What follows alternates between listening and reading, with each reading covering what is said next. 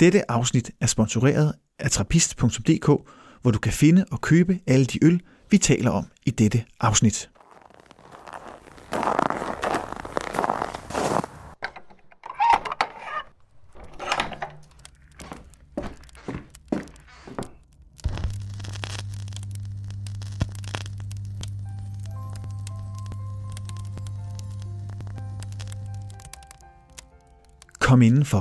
Tænd dit kalenderlys og find notesbogen frem. Nu skal jeg nok sørge for, at din jul bliver helt perfekt. Velkommen til Daniels jul, mens vi venter. Dagene frem mod juleaften kan føles lange, og når man har klippet et græntræ eller tegnet et hjerte, så kan ventetiden fordrives med denne særlige Mens vi venter podcast-serie. Dagens kapitel handler om juleøl, og derfor er jeg taget ned i min lokale Skjoldburne i Himmerlandsgade i Aarhus for at besøge Mogens og Annette, som driver Skjoldburne og trappist.dk.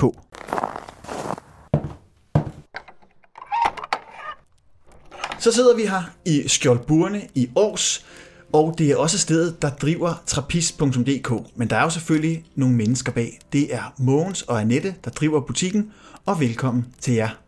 Tak for det. Tak for det. I dag der skal vi jo snakke om juleøl, og det er jo ikke det, man normalt forbinder med en Skjoldburne-butik. Butik. Men lad os først få jeres forhistorie. Jamen, jeg synes lige, vi skal starte med at åbne en øl. Øh, det giver ligesom en god mening Ja. i det hele. Jamen så lad os slå tonen an. Hvad er det for en øl, vi skal starte med at drikke? Vi øh, skal starte med en øh, Valju Noel, og øh, det er en lys type. Øh, lidt atypisk for mange juleøl.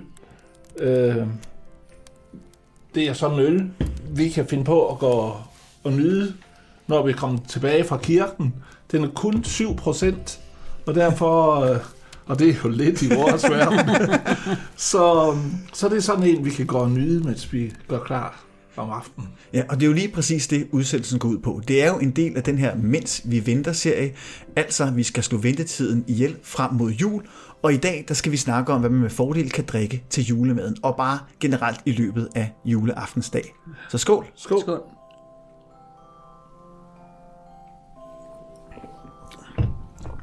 Og øllet, det vender vi tilbage til. Den smager jo dejligt. Men nu vil vi gerne høre jeres historie. Hvor startede det her eventyr? Jamen, jeg har en øh, forfærdelig fortid. Jeg har jo været øh, i det offentlige system i rigtig mange år. Og efter 11 år, der blev jeg fyret som kommunaldirektør tilbage i 2014 øh, af et nyt byråd. Nu er det lige været valg her, og jeg nåede faktisk aldrig at møde det nye byråd, før de fyrede mig. så, så øh, det var ligesom udgangspunktet. Og så, øhm, så mente jeg, at Måns han skulle til at lave noget fornuftigt. Øhm, og så så, han, så begyndte jeg bare at importere belgisk øl. Og det satte han så ind i, både med dansk retursystem og alle de genvordigheder, der er med dem. Øhm, og så startede vi en lille butik hjemme i kælderen, som så havde åbent hver fredag i fire timer. Så det gør vi i halvandet års tid. Så går jeg hen og bliver fyret fra det cykelhold, jeg arbejder for. Ja, det er jo faktisk mig, der fyrede dig. Ja, Hvad var det for et cykelhold? det, det der i dag hedder Rival. Okay. Ja. Det startede heroppe i 2008 og hed Concordia Forsikring. Ja. Øhm, men så skulle jeg jo også til at lave noget fornuftigt. Så der blev vi enige om, jamen, så åbner vi en butik ind i års, og vi tager til års og finder lokaler, og vi øh, kontakter Skjoldburne. Jeg havde en idé om, vi kun skulle have øl, det mente Måns så ikke, man kunne leve af, hvilket han nok også har ret i. Ja. Men øhm, og Skjoldburne, det er en gammel kæde, og Skjoldburne har været i års før. Og når, når I siger skjoldburne, så tænker jeg jo umiddelbart på kaffe og tobak. Det husker jeg i hvert fald fra min barndom, og den skjoldburne, der lå i min barndomsby, der var sådan en tung duft af tobak og, og kaffe og ølne. Det var sådan en, en støvet hylde over hjørnet. Der var ikke sådan særlig mange, men sådan er det jo ikke rigtigt her. Jamen, det er jo rigtigt. Altså, Skjoldburene er jo Danmarks ældste vinhandlerkæde, og den er startet i tobaksbutikker og var kæmpestor på et tidspunkt, mere end 200 butikker i Danmark. Og de havde det til fælles, at øh, det var tobakken, det var det drivende, og så havde man vinen. Og øh, det har så ændret sig og vi har vendt det hele på hovedet, så vi har slet ikke tobak. Øh, vi, øh, vi har så øllet øh, som vores DNA, så at sige, og så tager vi taget vin, spiritus og alt andet ind efterfølgende. Og i dag der skal vi jo snakke juleøl, og alle de juleøl, øh, vi snakker om i dag, den kan man jo finde her i butikken, som ligger på Himmerlandsgade i Års, men de kan selvfølgelig også alle sammen købes på trappist.dk. Så hvis man lige står og mangler juleølene til juleaften, jamen så er det bare med at skynde sig derind, og så kan man faktisk bestille dem alle sammen, hvis de er på lager. Det kan jo godt være, at nogle af dem er rådet, det er jo snart jul. Ja, vi håber. Godt, men vi skal altså også snakke om jul i dag. Det er jo en Mens vi venter podcast. Så lad mig spørge om jeres forhold til jul. Jamen, øh, jeg er en ufattelig barnlig sjæl, så øh, julen det er jo bare et højdepunkt for mig, og det har det altid været. Så jeg er, jeg er en glad juledreng. og, og julen er jo forbundet med en masse traditioner. Øh, kvæg at øh, Måns og jeg har fundet sammen i en lidt høj alder. Moden alder? Moden alder så betyder det jo, at der er forskellige, vi har hver vores traditioner, som vi så sammenkobler til en. Og har I så nogle ganske særlige og særegne traditioner, som I ikke tænker, det er nok ikke noget, som, den, den, den, den, som er en del af den gængse danske juleaftensfejring. Det kunne være, ikke gjort noget anderledes, eller spise noget anderledes. Jamen, det, det gør vi nok, altså, fordi øh, selvfølgelig skulle jeg køre det hele sammen, men der er ingen af os, der vil give noget fra os. Så Øh, Øh, vi, vi skal både nå at have tarteletter til forret, og vi skal både have and, flæskesteg og frikadeller til hovedret, før vi får risalemangen.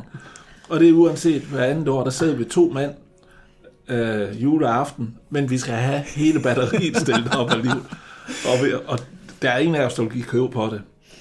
Og er der så øl eller vin på bordet? Begge dele. Ja, og det, det kan man jo også sige, fordi hernede i butikken er der jo også vin, men det vender vi tilbage til senere, for vi giver selvfølgelig også lige et par vinanbefalinger, men det er altså øllet, der spiller hovedrollen i dag, og vi skal igennem sådan en helt ølmenu. Vi skal altså sammensætte en ølmenu til juleaftensdag og juleaften, og så måske lige det der øjeblik, hvor man læner sig tilbage i stolen og tænker, nu er julen ved at være slut. Men det skal vi jo så tage fat på. Og føler I så, at I er ved at være klar til juleaften? Jamen altså, vi har jo lige de allerstørste dage foran os. Det er den 21., 22., 23. Det er de absolut største dage på hele året her i butikken. Øh, den 22. er større end Black Friday, så det er... øh, vi mangler lige en my, før vi er der. Ja, og jeg ved jo, jeg kender jo jer to øh, godt. Jeg kommer jo i butikken ofte, fordi jeg er vild med, med udvalget af de belgiske øl, og det er altid, det er altid så hyggeligt at komme ned, for man kan altid få en, en, en hyggelig snak, og sådan, hvis der er en ny øl på hylden, så kan man lige få at vide, jamen, har du prøvet den, eller det kunne være, det var et tidspunkt øh, for at prøve den her, og så nu kender vi hinanden så godt, så efterhånden så kender I også min smag, og det er jo super praktisk, og det er jo det dejlige også ved at handle lokalt, og det tænker jeg også, at I er fortæller for. Jamen det er vi, men øh, vi tillader os også en gang med at sige til folk, at nej, den her øl, den står ikke købe, fordi det er slet ikke dig. og vi har selv godkendt alt det, vi har, og vi kan lide det meste. Jamen, så, lad os, så lad os prøve at finde ud af, hvad det er, de belgiske øl kan. Og i dag der er det så specifikt belgisk juleøl. Og vi har jo startet med at slå tonen an. Fordi der skal jo ligesom være noget juleøl, man kan gå og hygge sig og drikke, mens man går og laver maden, mens man laver de forberedelse, forberedende øvelser. Det er jo i hvert fald der, hvor, hvor mit svendestykke er. Det synes jeg er i køkkenet. Det er i hvert fald der, ja. hvor, hvor jeg står. Og jeg vil gerne lige have en lille spids til, til maden. Det behøver sikkert være en stærk en, men jeg kan bare have sådan en øl, jeg kan gå og, og nippe lidt til, mens jeg går og laver mad. Og er det så den, vi drikker nu? Det er den, vi drikker nu. Øh, Valju Noel. Øh, Valju er jo et øh, kloster, som ligger 10-15 kilometer nordøst for øh, Liège. Øh, det, Valdu oversat betyder det jo Gudsdal. Øh, før der blev bygget et kloster, der blev det kaldt øh, Val Duvel, altså Djævelens dal. Øh, det var nok dårlige salgsvarer for, for et kloster, så de omdøbte simpelthen klosteret, eller dalen. Øh, det var så også det eneste kloster, der under den franske revolution, der ikke blev revet ned de lå så langt væk og, og godt gemt, at øh, de fik lov at være der. Øh, nu, øh, man laver øl fuldstændig som om, at det var trappistøl. Det bliver lavet på klosteret af munke og så videre, men de er ikke et trappistkloster. Altså, de er ikke medlem af orden, men de laver noget fantastisk øl. Og øh, ved siden af, af selve kloster, der ligger sådan et sted, hvor man kan få de lokale retter, og selvfølgelig er det Valdiu-øl, man får. Og vi har naturligvis været der, og det var en kæmpe oplevelse. Jamen, det er skønt. Jamen, det, og jeg ved jo også, at I, har været, I er meget berejste i, i Belgien og, og det område, så I har jo også besøgt rigtig mange af de her steder, der brygger det her øl. Så I har det jo også ligesom i næsten førstehåndskilder på det meste af det. Og det er alligevel en bedrift, når man har over 300 øl i butikken. Jamen, vi skal jo have det godkendt Ja, hos det er Dansk rigtigt. Natursystem. ja, ja det, og det er rigtigt. Og det, og det er en fornuftig, det er en fornuftig måde at drive forretning på, vil jeg sige. Godt, jamen så har vi altså slået tonen an. Nu ved vi, hvad vi skal starte med at drikke, eller hvad, hvad, hvad kokken, eller, eller, eller stuepigen, eller, eller, eller hvem der nu ellers øh, er i huset, sådan i, øh, i formiddagen og hen ad dagen. Og så er der jo nogen, der ynder at komme lidt øl i deres mad. Jeg ynder for eksempel, når jeg står og laver rødkål, at, at putte en lille chat i min rødkål. Ikke i, i sovs, og heller ikke i øh, nogle andre steder, men min rødkål, den må gerne smage lidt af den juleøl.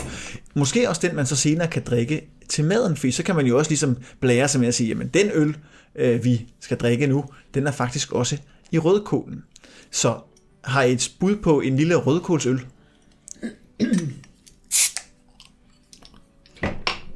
Ja. Det synes vi faktisk, vi har.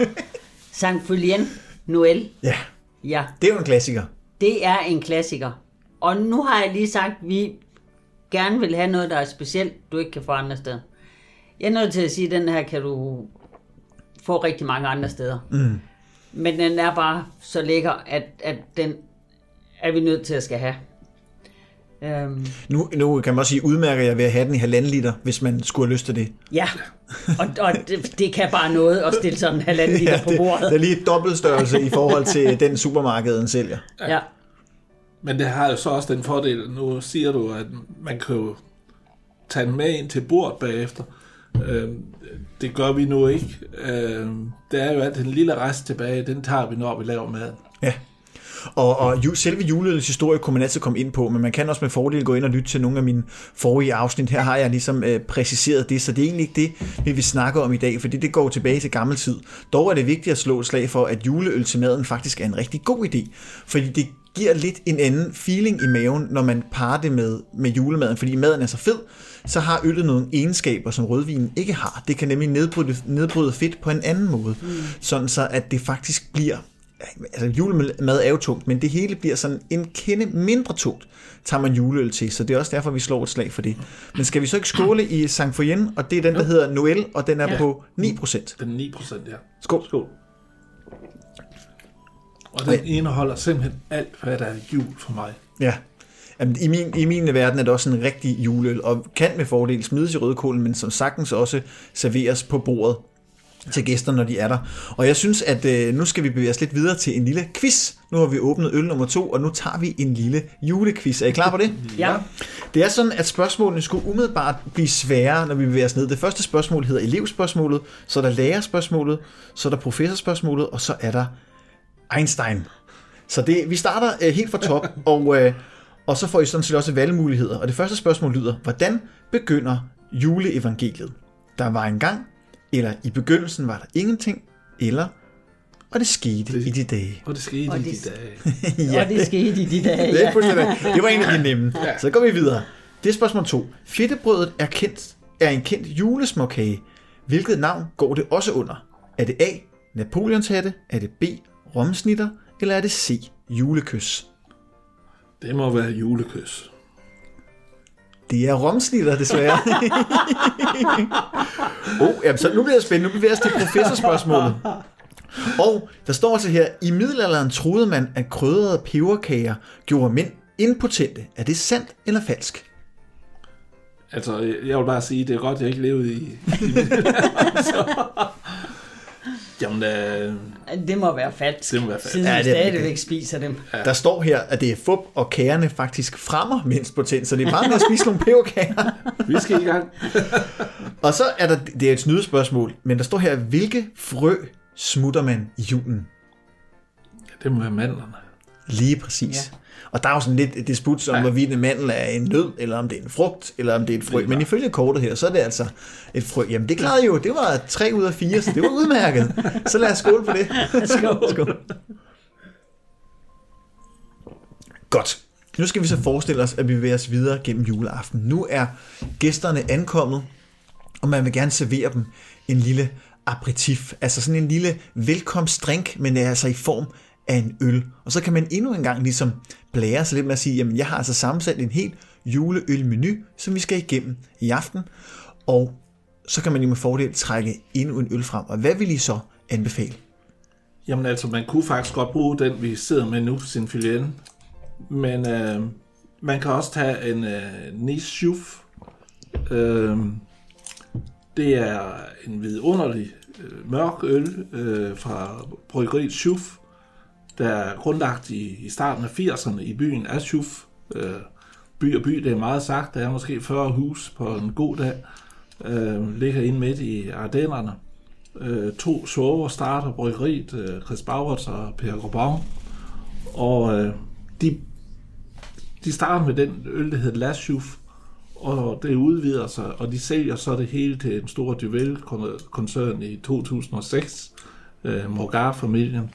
Og øh, de har lavet nogle rigtig gode øl, og ja, det er, den her, det er så også en lille, lille frisk sag på 10%. Så... Jamen det er det, og det er jo typisk med juleøl, de er lidt højere procenter, men, ja. men det er også det, man ser typisk i, i nu ikke, fordi jeg ved så meget om trappistøl generelt, jeg ved meget om øl, men trappistøl er vel også ofte sådan lidt højere på procenter end det, end det gængse almindelige pilsnøl. Ja, det er altså det her, det er jo overgært øl. Det er, vi, vi har en butik ja. med 340 forskellige slags øl, belgisk øl. Øh, der er 0 pilsner. Ja. Det, det, det ynder vi ikke. Og der er vel også ganske få, der er under 5 procent. Ja. Vi har nogle enkelte hvide ja. øh, men det, det er ikke noget, vi siger højt. Nej. Dem skal folk selv finde. Jamen, så, så har vi jo faktisk også næste, og det er faktisk en af mine yndlingsøl, den her. I hvert fald juleøl, den synes jeg er helt formidabel, den her. Der, der, det, det ligner jo, at der står nice på den, men det står der ikke. Der står, øh, ja, nu er jeg ikke så skarp i, i belgisk eller fransk, men det er chuf, og så hedder den en nice. En nice? Ja, ja. Det er, det er, altså det er jo så dejligt, når man er i Belgien, uanset hvad man siger, så kan man altid hævde, det er rigtigt, fordi så er det enten flamsk eller fransk. Ja. Så Ja. Men så lad os øh, trykke lidt på pause på, på ølmenuen, og så lige, øh, så lige snakke lidt om, at I måske har nogle idéer til, hvad man sådan ellers kan fordrive ventetiden med øh, frem mod juleaften. Der er jo stadig lige nogle dage til, og lige nu sidder vi sådan og varmer op ved at smage nogle af de her juleøl, man kan drikke juleaften. Men gør I noget særligt? Jeg ved, I har travlt i butikken, men, men er der ellers noget, I tænker kunne være idéer til at fordrive ventetiden frem mod jul? Jamen altså, ja. vi er kvæg vores øh, arbejdstider og, og sådan noget op til jul, øh, så er vi faktisk ude i nogle af de sidste aftener her, så når vi er færdige i butikken og færdige med at pakke gavekurv, og så tager vi ud og spiser. Øhm, den 23. december, når vi kommer hjem, så sætter vi os, og så åbner vi en juleøl. Og er det en særlig en? Nej. Nej. Nej, ikke, men, men det skal være nogle af dem her, hvor det bare signalerer jul. Ja. Og så når vi lige er faldet lidt ned der, så bliver kasserne med juletræsbønt hentet op på loftet og bliver båret ned, og så begynder vi at, at pakke det ud og begynder at pakke, eller pynte juletræ. Når det så er færdigt, så går Mogens ud, så laver han æbleskiver. Og så får vi æbleskiver. Og så kan det godt være, der sniger sig en enkelt øl til ned. og så, øh, så går vi i seng, og så er vi klar den 24. Ja. Jamen, det er jo, det er jo også meget klasse. Så i hvert fald helt, de helt klassiske traditioner, det der med at pynte træet og, og rigtig nyde tiden og få sig en øl og spise nogle æbleskiver, helt klassisk. Ja. Jamen, det, det kan jo også virkelig noget. Men den 24. der, vi står altid sent op i hammernes træt på julehallen og så videre, og så spiser vi en brunch, og der skal vi jo have en, en sild, og vi skal også have en snaps, og så skal vi lige have en juleøl. Og så tænker folk, jamen I drikker jo hele dagen. ah, det går jo dog ikke, fordi øh, bagefter, øh, vi er, vi er jo modne mennesker, og vi, vi skal i kirke den 24. Ja. Nå jamen, og det, og det er der også stadig rigtig mange, der gør. Der er rigtig mange, der følger den tradition. Er det en tradition, der stammer helt tilbage fra barnsben? Er det noget, I altid har gjort? Eller noget, der er kommet, efter I har fundet hinanden? Nej, jeg har altid gjort det. Ja. Og jeg har også altid gjort det, og jeg har boet fem år i Nordgrønland, og der har jeg også øh, altid været kirke, øh, også selvom der ikke var dansk gudstjeneste, så har jeg taget en grønlandsk gudstjeneste. Jeg prøvede at være til barndåb den øh, 24. december klokken 7 om morgenen. øh, meget, meget specielt. Jamen det er jo også ganske særligt. Grønland har jo også lidt nogle lidt anderledes traditioner i forbindelse med jul. Der er jo også noget med, at de alle sammen går på kaffemik. Gør de ikke det? Hvor de går rundt hos hinanden og, og får en lille øh, kop kaffe og lidt, hvad, hvad huset det formår. Jo, men det er, børnene får julegave den 24. Ja. Ja. om morgenen. Øh, vi plejer at sige, at det er fordi, de ikke kunne vente. Altså, de, de har jo lært lidt fra øh, nabolandet. øh, altså, amerikanerne, de får den 25. om morgenen, men Grønland tager den 24. om morgenen. Så til gengæld om natten, mellem den 24. og 25. altså julenat, der de unge mennesker, så går de en tur i byen og synger ude foran husene mm. for nogen, der har gjort sig særligt bemærket i løbet af et år. Ja. Jamen, de, de, de, de, de kan noget deroppe på Grønland. Jeg lavede en, en, faktisk en mens, vi, mens vi venter special i første sæson. Den kan man gå tilbage og høre med Flemming Jensen, som jo spiller Lunde. Han har jo også holdt Ja. jul øh, mange gange på Grønland og kender også mange af deres traditioner. Det, er- det er lidt noget andet, men, øh, men, men stadig øh, ganske særligt. Jamen, det er helt, helt, helt specielt. Øh, Flemming Jensen var i en bygde ved Umanak. Ja. Jeg var lige en tand længere mod nord oppe i Upernavik, hedder det på grønlandsk, men Upernavik kalder vi det jo i dagligdags tale. Og øh, det, er, det er helt specielt fra første søndag i, i advent, så til Hellig Tre Kongers dag, kl. 12 om aftenen, der er det faktisk jul mere eller mindre hele tiden. Ja. Det er eventyrligt. Jamen, det er skønt. Jeg har, jeg har praktiseret det med at tage til Norge i julen. Som, det er en tradition, der starter helt tilbage fra barnsben, hvor vi kørte sådan omkring den 20. Og så tog vi bare sådan alt det, vi kunne med i Norge. Der er tingene jo en lidt anden prisleje, især øh, alkohol. Ja. Så der skulle vi sådan pakkes bilen på den rigtige måde. Det vil sige, den der, hvor reservedækket er, der kunne også godt være et par flasker. og, så, øh, og så var det ellers bare med at komme derop af, og det kan også noget særligt sådan en, en hytte i, øh, i Norge. Men, men lad os vende tilbage til selve øllet. Nu skal vi forestille os, at gæsterne er ved at træde ind ad døren og banke sneen af jakken. Vi er jo så heldige, at vi har sne på nuværende tidspunkt, men det er jo lidt spændende at se, om det bliver liggende til den 24. Det kan man jo ikke vide, men man kan jo have lov at håbe. Så vil det mig bekendt være den første hvide jul i 10 år. Det er ikke siden 11, eller også var det i 10, at vi havde hvid jul sidst. Men vi er jo lidt mere, vi er sådan lidt mere heldige heroppe i Nordjylland, for det er ligesom, at vi har lidt mere sne end, end resten af landet. Men lad os skåle i øh, Schuffe, og det er Schuff, og det er øh, på 10%, og den er jo dejlig mørk. Det Skål. er en hammerende flot øl. Skål.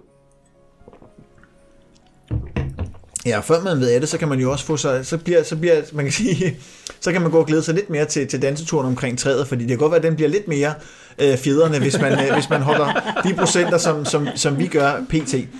Men det er altså, nu har vi som slået fast, at der kan både drikkes en, en øl øh, som et hyggeprojekt, mens man går og laver maden, og man kan putte en øl ist med, og så sågar også servere en, når gæsterne kommer. Jeg vil, jeg vil mene, at alle tre er meget kvalificerede, meget gode juleøl, øh, og især den sidste her er min favorit, og også en, der kan imponere nok de fleste, vil jeg tænke. Den er sådan sød, mørk, ikke for bitter, og sådan meget julet. Mm. Og selve etiketten er også meget julet. Det, er sådan, den, det sneer, og der står, ja, det er vel en form for nisser, der står og, og hygger sig ved, ved bålet. Det er gnu. Men det er knober. Der, Det er ja, gnomer. der, er- der er Gnomer. ikke næsser i Belgien. Nej, nej, det er rigtigt. Så, det, er det Ja. ja. øhm, Og så når vi jo til det helt spændende punkt, nemlig maden. Og I har både nævnt flæskesteg, I har nævnt and, I har nævnt frikadeller, og så har vi sågar jo snakket om, og I selv har nævnt, at I også spiser tarteletter. Mm. Ja. Og, og hvor stammer den tradition fra? Jamen, Den må Mogens stå for. Den, den tager jeg. den tager jeg. Øh, helt da jeg var helt lille, der, der fik vi altid øh, suppe til at starte med. Men det var det jo dybest set en af os, der var helt vild med. og så, øh, så fandt min mor på, at vi, jamen, vi havde jo hønsekød, og øh, så skulle vi have tarteletter i stedet for. Så det er, det er, det er en tradition, jeg har haft med lige siden. Og øh, jeg ved også, at mine børn, de vil jo der vil udbryde myteri, hvis ikke der er tarteletter juleaften. Jamen, det er sjovt med de der traditioner, hvordan der på en eller anden måde sniger sig noget anderledes ind på julebordet. Hjemme hos mig har vi for eksempel julebøger, fordi øh, min fru er ikke så glad for flæskesteg, altså for svinekød. Hun er ikke så glad for, for sådan and i den der, det der fede stykke kød. Hun vil gerne have det lidt anderledes, så jeg tilbereder anden over lang tid, så det bliver sådan noget pulled dog, og så putter vi det i en burger. Og det har, har på en eller anden måde tilfredsstiller det hendes sådan julemadslængsler, øh, så det, det fungerer hjemme hos os. Ja. Men det er jo altid det der med, at der kommer ofte bare flere og flere ting på julebordet, fordi alle skal jo være glade. Der er jo ikke nogen, der vil give noget fra sig. Nej, det er jo det. Nej, Altså, altså anden har Annette jo fuldstændig for sig selv. Ja. Jeg har tre kilo and, jeg skal igennem. Jamen, så er det også vigtigt at have noget rigtigt at skylle ned med. Ja. Men så lad os vende blikket mod øh, flæskestegen. Jeg ved, at det er, sådan lidt, det er faktisk lidt demografisk øh, øh, afgørende, hvor man spiser flæskesteg henne, fordi det er ikke alle øh, steder i Danmark, hvor flæskestegen er dominerende. Det er faktisk primært i Jylland. Ja. I, på Sjælland, der er det faktisk anden, der har overtaget, og generelt set i hele landet, så er der faktisk flere, der spiser and end flæskesteg. Men så lad os starte med, med, med den, der ikke er på førstepladsen, nemlig flæskestegen. Hvad vil man med fordel kunne servere til en flæskesteg? Jeg, jeg vil mene, at øh, jeg vil mene, at både øh, nogle af de øl, vi har fået nu, kan noget, men vi skal have en, en fjerde spiller på banen. Så vil vi nok øh, pege på en Sin Bernardus Christmas Ale. Mm. Og det er også det er virkelig også en juleøl, så det vil noget. Og den holder også sine 10 procent. Og øh, den, den, den matcher godt op imod det. Og det er jo en lidt sjov etikette, øh, og egentlig øh, en, en etikette, som går igen på, på alle øl fra San Bernardos. Det er jo den her meget, meget glade munk. Han, nu har han så bare fået nissehue på, men ja. han er utrolig glad. Kender du historien bag det her bryggeri? Jamen, det gør jeg. Øh, selvfølgelig gør jeg det. altså, altså det, det startede jo som et refugium fra Montecat øh, i starten af 1900-tallet, hvor der er øh, ja, en af de utallige gange på, at man er, man er efter kirken, og munkene flygter simpelthen fra Montecat, som ligger på en fremside af en belgisk grænse, og så flygter man over til St. Bernardus, og så starter man øh, et refugium der. Dengang der lavede man ikke øl, der var mælkeprodukter, og senere så bliver de kaldt hjem igen, og så er der nogle af de der umulige munke, der ikke vil med hjem. Og øh, de bliver så i Belgien, hvor de føler sig mere tryg. Og efter 2. verdenskrig, så øh, lavede de faktisk et samarbejdsaftale øh, med Vestfleteren, og det var faktisk dem, der lavede Vestflæteren øl frem til 1992, hvor de, jamen de, altså munke, de kan åbenbart også blive uenige. Ja. øh, så, og så brød de ud. Vestflæteren begyndte at lave brygge øl selv, og så St. Bernardus fortsatte. Men hvis man sådan øh, ser kapslen, så er den fuldstændig magen til øh, øh, Vestflæteren også.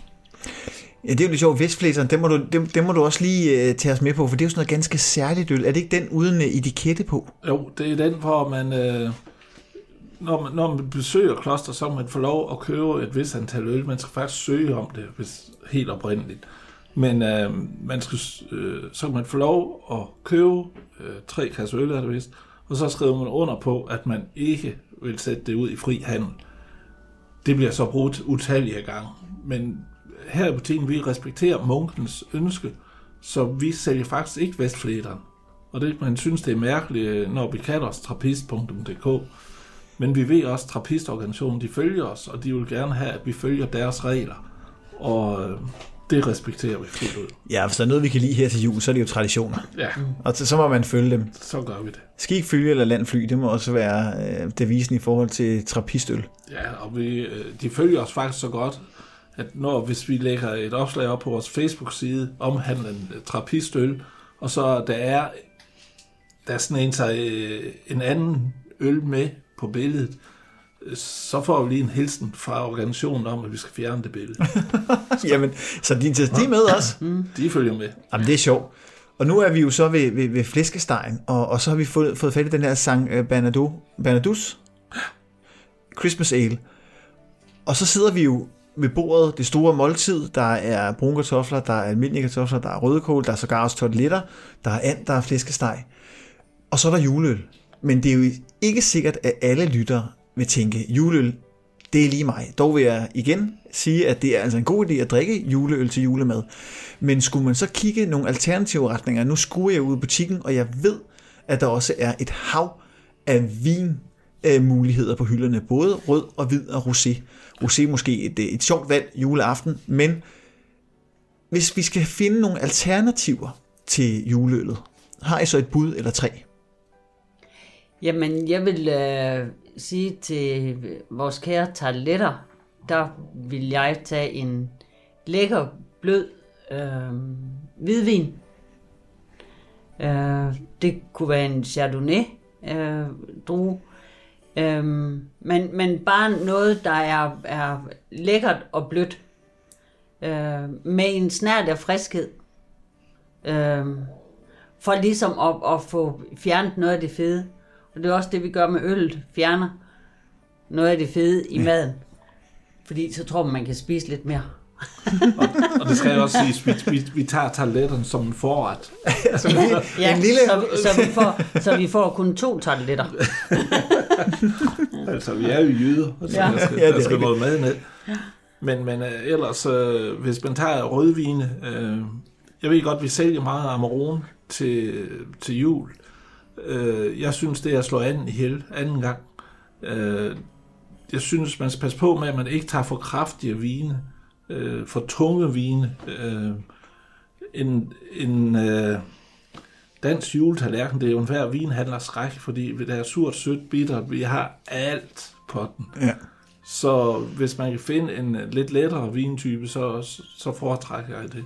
Og det er også derfor, vi slår et slag for det her juleøl. Men, men der er altså noget, noget rødvin, som man godt kan grave frem inden for de bagerste hylder, ja, hvis man det- insisterer. Det kan man godt, hvis man lige har en flaske Bourgogne, der ligger derinde. Ja. En Pinot Noir drue, som er en let drue, så det, det vil ikke være dårligt. Hvis man helst vil have det italienske, så så- og vil ofre lidt på det, så er der jo en Barolo eller en Barbaresco, som er også helt fantastisk. Men man behøver ikke i min verden at købe de dyreste, dyreste vine til juleaften, fordi der sidder alt det moster ærner, som er vokset op på munkevin, og, eller, man, og det, det er lovligt at vælge den vin, man bare kan, kan lide.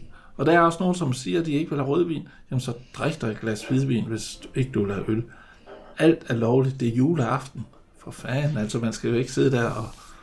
Ja, og så hvis vi går helt over i Norsorernes land, og hvis man godt kunne tænke sig en lille spids til. Det kan jo, jeg drikker tit en snaps til julemaden med, med min svigerfar. Det ja. også fordi jeg ender med at have snapsen selv ellers. Og jeg ved også, jeg kommer til at drikke mest af juleølet selv, fordi han sidder altid og duer passer lidt over hjørnet og siger, jeg skal køre hjem, og han bor i samme by som mig, så de kan jo bare gå. øh, men men han, han, er altid, han holder altid lidt igen. Øh, Så jeg prøver altid at skubbe på og sige, nu, nu, jeg har købt så meget øl, nu skal vi have smag. øhm, men hvis så vender blikket mod øh, det lille glas, og tænker, hvis vi skal have en lille skarp til, øh, der findes jo mange forskellige typer, der kunne være rom, øh, men det er nok først senere, hvis man skal have en lille snaps, eller en lille ting, som kan, som kan sådan knække noget af det der fedme lidt. Altså, jeg, jeg vil også gerne have en snaps, og det er- for mig, der er en ekvator aquavit, det er jo simpelthen bare... Det kan noget. Ja. Øh, jeg... Øh, en valnødsnaps, Ja, synes jeg også er helt fantastisk. Den der let bitterhed, der er fra, fra valnøden. Og jeg er normalt ikke til, til bitre ting. Øh, IPA-øl, jeg bryder mig ikke om det. Øh, jeg kender det. og vi sidder vel i en forsamling her af, af mennesker, som egentlig ikke rigtig bryder sig om IPA-øl. ja. Nej, der er Vi- en af os, der... Nej, jeg kan nej, ikke lide det. Og det er jo fair. Ja. Men, men valnødsnapsen, den bitterhed, den har øh, er en helt anden. Altså den, det er en let bitterhed, behagelig bitterhed. Og den er også med til at, at fjerne noget af fedtet. Og er det noget, man selv skal lave, eller kan det købes? Det kan købes, og det kan købes inde ved os. Åh, oh, fint. Jamen, så kan man jo hoppe ind på trappist.dk, eller ned i butikken, hvis det er, man skal have Ja. lidt valnødsnaps. Det, det er et godt, et godt og anderledes Altså bud. vi- hvis man, hvis man selv vil lave valnødsnaps, så tager det faktisk fra at du starter, og til den er drikbar minimum to år. Så så skal man være Så, tidligt det, ude. så det er nemmere bare at komme ned Ja, til det vil jeg. Ja, ja, absolut. Og det er det med mange ting. Især med, med juleøl. Så skal vi ikke vende blikket tilbage til øl. Nu har vi været på en rejse over i hvidvinen. Det kunne man drikke til lidt tartletter, hvis man får det. Man skal tage en lille lidt af rødvin, hvis man absolut vil. Og så kan man tage sig en lille spids til. Men nu har vi så fået styr på øllen til flæskestegen. Er det så det samme øl, man skal drikke til anden? Det kan man godt. Øh, og der vil jeg måske øh, trække øh, Sinfylien frem igen. Øh, men jeg synes lige, vi glemte tarteletterne, fordi de, øh, hjemme hos os de få deres helt egen. Oh, ja, okay. jamen, Og det er vigtigt. Så lad os, hvad skal man så drikke til tarteletter, hvis Der- man får serveret dem? Der skal man have en delirium Noel. Og det er jo den ganske særlige. Den har sådan en, en helt anderledes flaske. Ja, den, øh, den ligner jo sådan en lærkruk nærmest, men det, det er svindel og bedrag. Altså, det er, det er en glasflaske bagved. Og det er jo også en, en, øh, endnu en særlig etiket. Øh, Mig bekendt er det en øh, elefant, flere elefant, lyserøde elefanter med nissehumor på. Ja, det er det. Og hvad er historien bag det? Jamen altså, vi skal, vi skal næsten uh, glasene, der hører til. Der, er- det, det er, Ja, der vi sidder jo faktisk her. Der har elefanterne så også fået nisseure på. Ja, og de, og de trækker jo julemanden i sin kane, så i Ja, stedet for det- rensdyr, så er de skiftet ud med lyserøde elefanter med nissehumor på. Så, så kan det ikke blive mere anderledes. Men vi skal ned til Hig, øh, øh, som ligger syd for Gent. Og det er dem, der er mest kendt for at lave Dilemma Tremands. Øh, og de laver også Nocturnum, og de laver også øh, Guillotine, som det er en jubilæumsøl fra det øh, 200 år for den franske revolution. De, de er en mest kendt for nogle lidt stærke, syrlige, sure øl, men de laver så også noget andet. Og øh, det her, det er jo farvemæssigt, så er det en ambre at, at se på. Men øh, jeg synes, det er en øl, der, der virkelig kan noget også. Ja, og den er meget aromatisk. Den er, det er sådan en ganske særegen juleøl på en måde. Det er den altså. Det, det er nok ikke det, man forbinder med en klassisk juleøl. Men øh, når man lige skal have tarteletterne, ja. så er den super god. Og så skål. Skål. Og den er jo også på de små 10 procent. Jamen, det kan vi jo godt lide. Ja, det er, og, det er, jeg, og jeg er fuldstændig enig. Jeg mener også, at det rigtige øl, det skal være over en 6-7 procent, for at det er rigtigt øl. Men det er jo perfekt. Men, men man skal også skynde, skynde sig at sige, at juleaften, der, der deler vi også øl. Altså, man ja. behøver ikke få en hel øl hver. Og det gør sig faktisk også gældende, når vi er på tur i Belgien for at finde nye øltyper. Øh, vi køber kun én og deler, og vi behøver ikke engang drikke det hele, altså, fordi så slutter festen lidt for tidligt. Ja, det, og det sjove er også at have helt arsenal af juleøl på bordet, så ja. man kan smage noget forskelligt. Og så kan man også sige, at nu så kan man trække frem og sige, nu er det, nu er det den her, man skal have, og, og så er det det næste øl her, og den her kan du drikke lidt senere. Og det er også ligesom, jamen det er en fin gestus, synes jeg, når, hvis man har øh, et bordet fyldt med, med mennesker, som godt kan lide mad og drikkelse. Ja, og det gælder og bestemt også vin. Altså, vi kunne aldrig drømme om at invitere gæster, så bare have en slags vin på bordet. Tænk så, hvis man sidder som gæster, det er en vin, man ikke bryder sig om. Ja, Øh, her to-tre forskellige slags, og hvis øh, samtalen er ved at gå i stå, så kan du altid begynde at diskutere drikkevarerne. Jamen, jeg har en mor, der er ganske, ganske kredsen med rødvin. Jeg husker som barn, hvor vi altid sad på restauranter, hun skulle altid lige smage, og så hvis hun ikke kunne lide, så skulle min far have det, og så kunne hun få noget andet, og, det, og sådan har det altid været. Det er net om igen. Ja, men så synes jeg, at øh, mens vi nyder øh, øllen, som øh, man med fordel kan drikke til sine tartletter, og så har vi jo også fået lidt, lidt madøl, så synes jeg, vi skal tage en lille julequiz igen. Det gik jo strygende sidst. ja. Så lad os prøve. Og vi tager os igen alle fire spørgsmål og bevæger os fra elevniveau til Einstein. Det er jo også meget aktuelt i forhold til juleklænderen på tv i år. Men lad, lad os prøve at se. Dronning Margrethe transporteres til nytårskuren i et særligt køretøj. Hvilket? A. En rød Ferrari. B. En guldkaret. Eller C. En bybus. Jeg tror, det må være B. Det er fuldstændig rigtigt. En guldkaret. Fra hvilken tv-julekalender stammer sangen? Det er sørme, det er sandt, december. Er det A. Jul på slottet? Er det B. Jul i Gammelby? Eller er det C. Skibet i Skilteskoven? Det er jul på slot. Det er fuldstændig rigtigt, og det er fra 1986. Nu kommer der faktisk et fransk ord, så nu ser jeg mere. La crèche betyder julegave på fransk. Er det rigtigt, eller er det forkert? Og det, er jo nu, være- min udtale kan snyde jo. Det må være manden, der har topkarakter i fransk.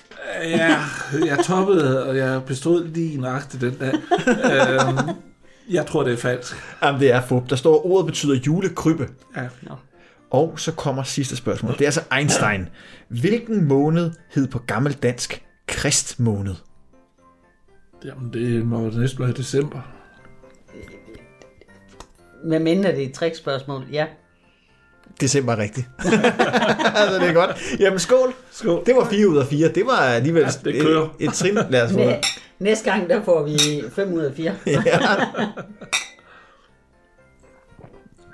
Og så er der faldet ro over selskabet. Der er kommet mad i maverne. Og så er det ved at være tiden for desserten. Ris alamang. Det kan også være, at der er nogen, der danser om træet først, men nu tager vi det i den her rækkefølge. Altså først risalamang. Ja. Og risalamangen, det er jo den her klassiske danske dessert, og mig bekendt det eneste, øh, er vi danskere de eneste, der rent faktisk spiser risalamang. Jeg ved, at svenskerne har en, en version af det med, øh, med mandarinsauce. Dog er det ikke helt det samme, men vi skal jo have den velkendte kirsebærsauce på. Og der kan man jo også med fordel finde en øl, der rent faktisk smager lidt af kirsebær, og det tænker jeg også næsten, I har gjort. Vi, øh, inden vi åbnede vores butik, der tror jeg langt de fleste i års, de øh, fik portvin til deres risamang. Vi er kom til års og begyndte at omvende befolkningen i år. Så vi sælger så mange Castel Rouge, øh, som vi skal smage lige om lidt, og som vi får til øh, risamangen hjemme. Det er en øh, kirsebærøl, og den smager af kirsebær. Den er en lille bitte smule muserende, og den er rød. Ikke rød, rigtig rød, men... Rødlig. Men, ja. Øh, og så skal man øh, tage den direkte fra køleskabet. Ja, Øh, og nu, nu sidder vi her i, i nogle få dage før øh, jul, men en varm sommerdag vil den her være super på terrassen, eller til en, en lækker isdessert. Den er en lille smule syrlig. Øh, det den kan, det er, nu snakker vi meget om det fede mad. Øh, og nu, nu skal vi virkelig gøre klar til risamangen, fordi den der mand, den vil alle. Altså, vi, vi har også en mandgave, selvom vi i år skal sidde os to alene. så har vi fået, for to år siden, der var det min datter, der eller var ude og købe mandgave til os. Så vi, vi går all in. det er jo også smart at uddelegere mandelgave-opgaven, sådan så Ja. ikke ved, hvad det er. alle hader den der mandgave Ja. og skal købe den. Men, øh, men øh, så der, der får vi den. Og den her, den renser simpelthen mund og, og svælg, så du noget af den der øh, oppustethed og fedme, som vi jo lige har siddet indtaget i adskillige timer, den forsvinder simpelthen, så du er din smagsløg og din mund er bare frisk til, til det næste fede, du skal have. Ja, og så er der mange, der spørger efter dem, for I så slet ikke portvin? Jo, jo, jo, jo, jo. Der kommer jo en slikskål senere. Ja, det er det. Og, og der tager vi bare portvin til. Men det er, som Annette siger, den renser fuldstændig alt den øh, sovs og så videre, man har fået. Væk med den, og nu får man virkelig en... Jamen, det, det, det er virkelig godt. Så den både klarer øh, svindel og gør os klar til risalamangen, men også kan med fordel også drikkes til og under man spiser. Ja, Den, den matcher jo fuldstændig op mod den kirsebærsovs, som vi også øh, bruger i Danmark på vores risalemang. Altså, det, det matcher fuldstændig op mod hinanden. Skål. Skål. skål. Så kommer det springende, på, øh, springende spørgsmål jo. Øh, øh, kirsebærsovsen. Skal den laves selv, eller er det en, man køber? Det er en, man køber inde ved Skjoldburne. Hvor øh, bærene har ligget i rum. Åh, oh, det, det anede jeg ikke engang i solgte. Jo, jo, jo, jo. Jamen, det, og, og det, det skal jeg jo så have i år, det er jo ikke nogen tvivl det vidste jeg slet ikke. Fortæl lidt mere om det. Jamen, øh, det er en af vores leverandører, som her til jul har nogle, de har også noget vildt lækkert øh, juleblomme, marmelade, øhm, de lækreste vaniljestænger øh, til risalmang. Og så har de det her lækker kirsebær sovs, øh, der er lavet med rom. Skønt. Ja, Jamen altså, hvis man manglede alkohol, så kan man jo altid lige... hvis man ikke har. Ja. Men, men nu, øh, de øl her, vi har snakket om, hvor, vi, hvor meget vi får. Altså den her, vi får til vores risalmang. Vi får en halv hver. Øhm, mere, mere kan du ikke have, fordi så bliver du forfyldt. Øh, og vi snakkede om de fine glas her. Vi har, vi må jo nok sige, vi har jo nok glas til, til de øl, som vi sætter på bordet. Ja. Øhm, Det vil sige, at I hvis- parer glas specifikt med ølene. Nej, vi, vi sætter, vi- hvis vi for eksempel er 6 eller 8 mennesker, så kan vi godt sætte øh, 6 eller 8 forskellige glas på. Ja. Og så passer det til de øl, der så bliver serveret. Mm. Så på et tidspunkt, så får du en øl, der passer til dit glas. Ja. Altså når du sidder og lige smager. Men, men det er jo ikke alle, der har det. Men så tag et stort vinglas, tag et bourgogneglas, brug det. Lad være med at bruge et, et sennepsglas. Du ødelægger alt øl. Ja. Øhm, men et, et, et stort vinglas til, til dit øl. Ja, gerne høj, et højstiltet glas, sådan, så man også ligesom kan få det hele med. Altså man får hele øllets oplevelse i et ordentligt glas. Det er, det er også værd at tage med. Det er værd Ja. at tage med, og man skal huske, at hvis du drikker fra et glas med stil, så hold ved stilten, for ellers står, sidder du og varmer din øl op. Ja. Og det er jo ikke det, der er meningen med det. Altså, det er derfor, vi har stilten på glas. Og det skal også lige siges i forhold til selve øl-smagningsteknikken. Altså det er igen, det er ikke den podcast, vi laver. Den er lavet. Jeg har lavet en hel sæson med Carsten Bertelsen, så der er ikke nogen grund til at gå dybt ned i det. Øh, Hvis man vil høre den, så kan man gå tilbage til sæson 3, og så kan man høre præcis, hvordan man smager på, på øl. Det er ikke nødvendigt at udpensle det. Så det er ikke det, den her podcast går ud på. Det er at gå ud på at finde drikkevarerne til juleaften. Og der, jeg har det sådan, når jeg får den her Castile uh, Rouge, jeg bare med det samme næsten nærmer sig glasset, så begyndte jeg faktisk at, at lede efter mandel. altså, det, jeg synes, det er så fantastisk øh, en øl Det er også, til øh, Risalemang. det er også lige før, der er sådan en lille smule mandelaromer i, men det kan være, det er kirsebærstenene, der går ind og påvirker det en lille smule. Jamen, ja, altså så føler jeg det. Ja. Og øh, nu skal vi næsten også have historien med omkring øh, Kastel, fordi Måns, den er næsten sikker at du også kender jo. Jamen, det kender jeg. Det er selvfølgelig øh, det er familien Hulsebro. og øh, de, de, de lavede jo traditionelt øh, også pilsner og øl helt op til 50'erne.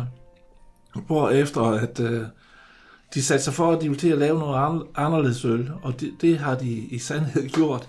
Øh, de har lavet øh, en, en meget spændende serie, altså de har flere øl på 11 procent. De har en Donker, de har en øh, Cuvette Chateau, og så har de den, der hedder Barista Nu, som var deres juleøl. Den havde vendt her ind til 2017, tror jeg. Det blev bare så kæmpestor en salgssucces, så man lavede det til, til en år, der blev solgt hele, eller en øl, der blev solgt hele året. Og det er en, øh, den smager nærmest ligesom iskaffe. Øh, det blev lanceret under Hunsbrugt navnet i mange, mange år, og så købte de et slot, øh, Itzegem, og øh, jamen, øh, så begyndte de at kalde deres øl Castile, som i bund og grund bare betyder slot, så det er en slotsbajer, vi sidder og drikker. Ja. Øh, men øh, mange tænker, at det er jo, så er det jo sådan et kæmpestort bryggeri. Men da vi jo dernede, altså, vi bliver jo chokeret gang på gang over, hvor små bryggerierne i bund og grund er, når vi er der. Altså det øh, men det er en, øh, det er familieejet, jeg, så vidt jeg husker, par syvende generation, som, som har Og mig bekendt laver de også en ganske fantastisk chokoladeøl. Det er en af de bedste chokoladeøl, jeg nogensinde har smagt. Jamen, det er den, Det er det der, den. hedder, det er Ja. den, der hedder barista. Ja, den er, den er virkelig god. Det, det, er, det, er ligesom, øh, det er ligesom at drikke iskaffe Ja. med 11 procent. Ja, og det, og det kan vi jo godt lide. Jamen, Duncan og den der Cuvée de Chateau, er det det, Ja. ja. det, de er også virkelig gode. Det er også, Ja. de fik kommet også i, i store flasker. Det, Det de. de er også meget anbefalingsværdige. Og også nogle, man kan få hele året hernede i butikken jo. Selvfølgelig kan man det. Ja, og, Selvfølgelig kan man det. Øh, hvad hedder de store flasker Cuvée de Chateau, det er, det er, din, øh, der er årstal sat på, så det er også lidt samleobjekt. Og, ja, og så kan man jo med fordel lære det. Alt øl over 7% kan man jo med fordel ligge øh, i gemmerne, hvis man er øh, en tålmodig sjæl, som jeg ikke selv er. Men, men så kan man jo gemme det, og så kan man drikke noget af det, sådan lidt vintage øl. Det er jo også en ting. Det kan man sagtens, og der er jo så mange, der tror, at øl bliver gamle, altså de bliver dårligere, og man dør af dem, hvis man drikker med efter øh, best before datum, fordi det er ikke sidste salgsdato, det er best before. Og mørkt øl, køb det, gem det, glem det, og så find det igen, og du får nogle fantastiske øloplevelser. Ja, og jeg, jeg, jeg er et levende bevis på, at det kan lade sig gøre. Dog ikke kun et mørkt øl, fordi at dengang jeg lavede en øljulekalender, som, som er lagt op på YouTube, det gjorde jeg fra 2011 til 14, og man kan stadig se alle afsnittene derinde. Der havde jeg en kammerat, der hed Jakob, og vi købte simpelthen gammel øl hjem gennem den blå avis, og det var altså ikke, det var ikke øh, kvalitetsøl, det var sådan noget Tuborg julebryg, øh, Faxe julebryg, dengang det eksisterede, det er tilbage fra 90'erne, Xmas, altså Royal, de gode gamle, mm. også fra dengang det hed Thor, bryggeriet. Ja, ja. Og så sad vi og prøvede at smage det i de her kalender, og det, var, det, det smagte jo ganske forfærdeligt, men det er ikke noget, man dør af. Men, men, men, men det skal man nok ikke gøre. Man skal nok tage nogle af de øl, som har lidt højere procenter, så lige tænke lidt over, hvor man ligger dem. En kælder er et godt sted. Det skal ikke være for koldt, det skal ikke være for varmt, det skal være sådan tempereret, og så kan de egentlig bare ligge og hygge sig, de indtil bare, man vil drikke dem. De kan bare ligge og hygge sig. Øh, samme temperatur. Lad være med at gå og kigge til dem hele tiden. Så drikker man det, bare. ja, og det skal være mørkt. Og altså, sollys, det er øls største fjende.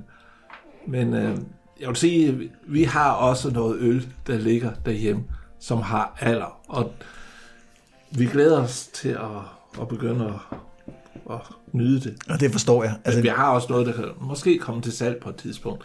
Fordi vi, vi har, har rigelige ikke, mængder. Ja, vi så har, ringer I. Vi har, vi har ikke besluttet endnu, om det kommer til salg. og, og jeg, kan jo, jeg, jeg tog jo fat i dig, Mogens, tidligt på året, fordi at jeg sad jo og fik juleøl abstinenser, og så tænkte du må have noget liggende i gemmerne. og hvad var det så, der skete, for jeg fik sendt dig på noget af en mission, kan jeg huske? Ja, men øh, det er fordi, vi har jo et pænt stort lager. og juleøl, det er altså gemt allerlængst ind. Ja. Men øh, en gang imellem, så så er der nogen, man godt vil gøre lidt og det sætter jeg stor pris på. Så jeg fik min juleøl tilbage. Det må være september eller sådan noget. Jeg nød det.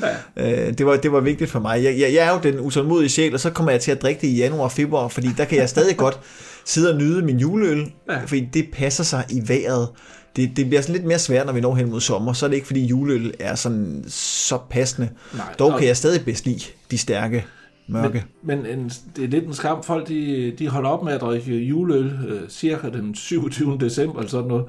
Øh, det er rigtig koldt vejr i Danmark. Det kom 1. januar og februar. Ja. Og øh, juleøl på det tidspunkt, det er det er bare genialt. Ja, altså, det, det, det, det smager virkelig godt. Ja, det gør det. Og det er skønt at kunne sidde ude der frosten uden og måske ja. lidt sne, og man sidder der foran pejsen. Det, det er fuldstændig fantastisk. Så skal det også være stærkt øl. Så, så duer det ikke med en eller anden hvedeøl eller en, en bitter IPA på, på 4%. Det, det, det, det hænger slet ikke sammen. Nej.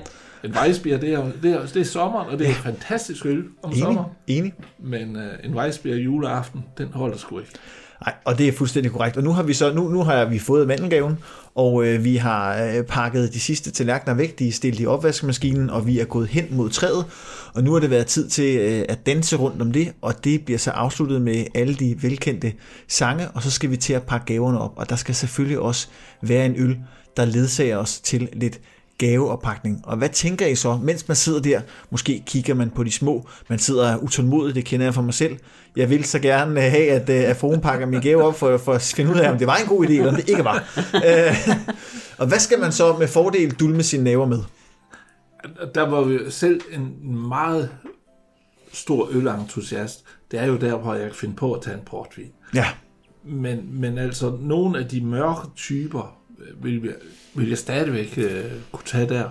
Øh, altså Nishuf, den vil jo være perfekt ja. at sidde med der. Altså den, som vi fik tidligere på aftenen også. Ja, den, som vi fik som aperitif, for det vil også give ja. god mening, ja. og alligevel også alligevel slå en god ring rundt ja. omkring aftenen, og juletræet ved, at man ligesom tager den frem igen og siger, kan I huske det, I kom? Ja. Og måske kan alle ikke huske det, fordi så har man alligevel fået... Nej, øh. og, og, og hvis der er alt for mange børn, der har larmet undervejs, så er det godt nok for en øl på 10 procent. ja, det er rigtigt. Ja, det er fuldstændig rigtigt. Ja, og så kan man så øh, igen trække øllen frem med de små øh, gnomer på, og ligesom nyde den. Og det, det vil jeg også sige, øh, det er også den øl, jeg har meget kær, så det vil jeg helt klart også anbefale. Og så har gæsterne forladt huset. Man sidder der tilbage, man kigger sin, sin udkårende, eller sin elskede dybt ind i øjnene og siger, skal vi ikke lige tage en sidste øl. Og jeg, jeg får så et blankt nej, fordi min hustru drikker ikke øl. Men, men, øh, men så siger jeg, så tager jeg bare en, og siger hun, jeg synes, du skal tage en sidste. Og øh, man nyder den dejlige aften, det har været. Man, man tænker måske tilbage, man bliver fyldt med nostalgi. Og hvad gør man så? Så gør man sådan her. og, det, og der er ingen tvivl om, hvad det er, man skal have på det tidspunkt. Det er en bus Noel. Den holder så også sin 12 procent. Øh, det er virkelig sådan en øl, man slutter af med. Og den er også ganske særegen. Det er jo sådan en, det er også en rigtig gemmeøl. Sådan en rigtig, det er faktisk en fantastisk juleøl. Så, så skal vi ikke starte med at skåle, og så høre lidt mere om, om den her øl. Skål. Skål. Og glædelig jul. Tak i lige Tak i lige måde. Jamen altså, den tager jo sin 12 procent, og øh, den fra bryggeriet øh, Dubuisson, som er et lille, bitte bryggeri. Øh, de laver nogle øh, gode, stærke øl. Øh, de har en øh, blond øl på 10,5 procent. Det er meget specielt. og øh, de laver en, øh, hvad hedder den, en Ambra. En og- på 12 procent. på 12 procent, så har de Bruce Prestige på 13 procent, som er øh, champagneagtig. Og øh, det, de måske er blevet mest kendt for, det er, at de har haft en lang sag køre mod Budweiser, eller Budweiser havde mod Dubuisson, øh, fordi øh, Budweiser, de mente, at øh, de var en trussel mod deres brand, og de, de her, de sælger øh, måske en halv procent af det, Budweiser gør. Så det var, det var, det var sådan en mærkelig kamp at følge. Men det er, de laver noget fantastisk øl. Lille bitte bryggeri, men øh, kvalitetsøl. De er også gået lidt ind i at lave noget frugtøl. Ja. Det skal de lade være med. De laver en fersken øl på 10,5 procent. Det lyder er, en særpræget. det er noget af det værste øl, Ja. jeg har smagt. Og så kan vi jo så læne os tilbage i stolen og ligesom rigtig nyde den her øl. Og så tænker jeg, at vi skal give lytterne en lille service, fordi hvis man nu føler sig mega stresset over julen, og man sidder og tænker, "Åh, hvordan, hvordan skal jeg nå det hele? Man er faktisk bekymret for, om man når det hele. Hvad er så det, det ultimative råd? Nu har vi siddet og nyt en masse øl og ligesom hygget os, men hvad er det ultimative råd, råd her frem mod jul? Hvad, øh, hvad tænker I? Umiddelbart, der tænker jeg, at man skal lade være med at hoppe med på alt ræs her i livet. Øhm, det er ikke det, andre forventer. Det er en selv, der kører sig selv op. Øh, alle andre, de vil egentlig gerne bare have det menneske, man er, og så man slapper af i det. Ja, være, være sig selv og, og lade være med at skal præstere noget, som andre synes, man skal. Øh, men, men sige, hvad har jeg lyst til? Hvem vil jeg gerne være sammen med? Øh, og så tage udgangspunkt i det. Og ja, der er nullermænd i hjørnerne hjemme ved os den 24. december. Det er jeg simpelthen nødt til at sige. Vi har ikke været hjemme i en måned, hvor der har været lyste. Så, men, men folk, der kommer og besøger os, er jo ligeglade. Ja. De kommer for at besøge de- os. De kommer ikke Ikke for at besøge øh, Og, og, og hvis jeg kommer ud til, til nogle venner, kigger jeg efter deres nullemand? Nej. Jeg kommer for at være sammen med dem mm. og hygge mig. ja. Sæt pris på hinanden, vær glad for hinanden, vær glad for livet, vær glad for det, vi har. Sæt mennesket i centrum, simpelthen. Og så har vi jo også kunne opsummere det så smukt ved, ved jeres gode råd, og så også ligesom fået styr på alle ølene, man skal drikke i løbet af juleaftensdag. Og hvis vi skal lige opsummere, Mogens, så må du hjælpe mig her, fordi så giver jeg så dig et clue til, øh, hvad vi skal drikke, og så må du så nævne øl, bryggeri og selve procenten. Men altså den øl, man skulle drikke, mens man laver julemaden. Vi starter med Value Noel, og fra, øh, det er jo klostret øh, Value, og den er kun på 7%. Og så drak vi en øl mere, og det var den til tilberedningen ja, af det, rødkålen. Det er Saint-Filien Cuvée de Noel på 9%. Og når gæsterne kommer, hvad skal man så servere? Ja, så er vi jo fremme ved, at vi tog øh, en nis Schuf øh, fra bryggeriet af Schuf. Og den var på 10 10 procent. Og hvis man så er til tarteletter, hvad skal man så finde på? Jamen, så er det jo ingen tvivl om, at man skal have en delirium Noel. Og det er fra bryggeriet Hik, tror jeg det hedder. Jeg vil ikke... altså min, min fransk lærer vil hænge mig lige nu. Men øh, den har så også sin 10 procent. Og til flæskestegen og anden. Sin Bernardus Christmas Ale øh, fra øh, Sin Bernardus Kloster 10 procent. Og så desserten Ris Alamang. Castile øh, Rus 8 procent. Og øh, det er fra bryggeriet Castile, som ejet af Van Hunsebro-familien. Og som afslutning på aftenen, når gæsterne er taget hjem, og vi sidder og læner os tilbage. Og når vi har fået ro på alt, Ja, Bus Noel 12 procent fra bryggeriet øh, Du Brisson. men det var jo perfekt. Det var jo den perfekte ølmenu til den perfekte aften, den 24. december. Så tænker jeg også, det er ved at være tid til at runde af, men skal vi lige tage en lille sidste quiz, mens vi tømmer glasene? Ja. Det er godt. Spørgsmål 1. Hvilken af disse ingredienser kan man finde i en kransekage? Er det A. Kardemomme? Er det B. Marcipan? Eller er det C. Svisker? Umiddelbart vil jeg tro, at det var B. Marcipan. Det er rigtigt. Fra hvilken nisse stammer udtrykket Halli hallo og lige et øjeblik? Er det A fra Pyrus? Er det B fra Fimpe? Eller er C fra Fritz? Pyrus. Pyrus. Det er rigtigt. Jesper Klein lægger stemme til fire figurer i Julerup Færgeby. Er det rigtigt, eller er det forkert? Det er Det er forkert. forkert. Det er rigtigt. Nej. Det er øh, Ma- Mary, Jonas, Kalle og Færgemanden. Så det er altså fire øh, forskellige karakterer for den her julekalender fra 1974. Det er også en af de Ja, ældre. Den, den burde vi kende.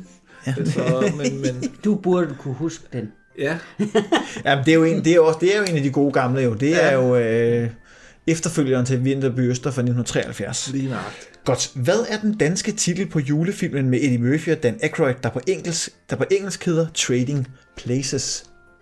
Ah, det kender han så godt. Julefilm og julefilm, bum, bum, bum. Men, det- men det, Ej, det er men der nogen, der vil kalde så den. godt. Åh, jeg, jeg har kun set den 25 gange. Eller Det er den, der starter, han kommer trillende der, Ja, på- på, hvor på det der bræt. Ja.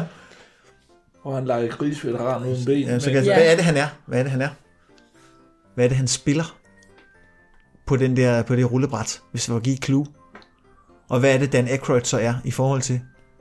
Jamen altså, øh, man kan sige, Jamen, han er, han er jo øh, en tigger. og Dan Aykroyd øh, er jo børsmaleren, og så de øh, switcher jo. Ja, I er tæt på. Ja. I er tæt på titlen. For fanden, det er. Bossen og bumsen. Bossen og Ja, det er Ja. lidt noget, hvordan siger.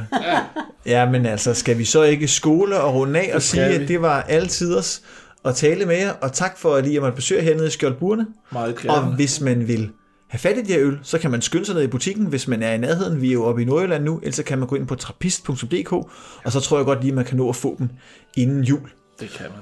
Og så tænker jeg, at vi skal afslutte med et lille julecitat, og det er julecitatet, der lyder således. Som en stjerne sendt fra himlen funkler snapsen i sit glas. Løft den højt og føl en svimlen, der hvor hjertet har sin plads. Og det er altså Halvdan Rasmussen øh, citat fra hans lille digtsamling, der hedder 8 digte Ja. om snaps. Skål. Skål, og rigtig glædelig jul. Tak, i lige måde. Hvis du er en utålmodig sjæl og slet ikke kan vente til juleaften, så kan jeg heldigvis hjælpe dig. Fordi der vil være et nyt afsnit hver eneste dag frem mod juleaften, og sågar også juleaften. Og i morgen, der skal vi tale om juletv sammen med komiker Anders Grav. Vi lyttes i morgen.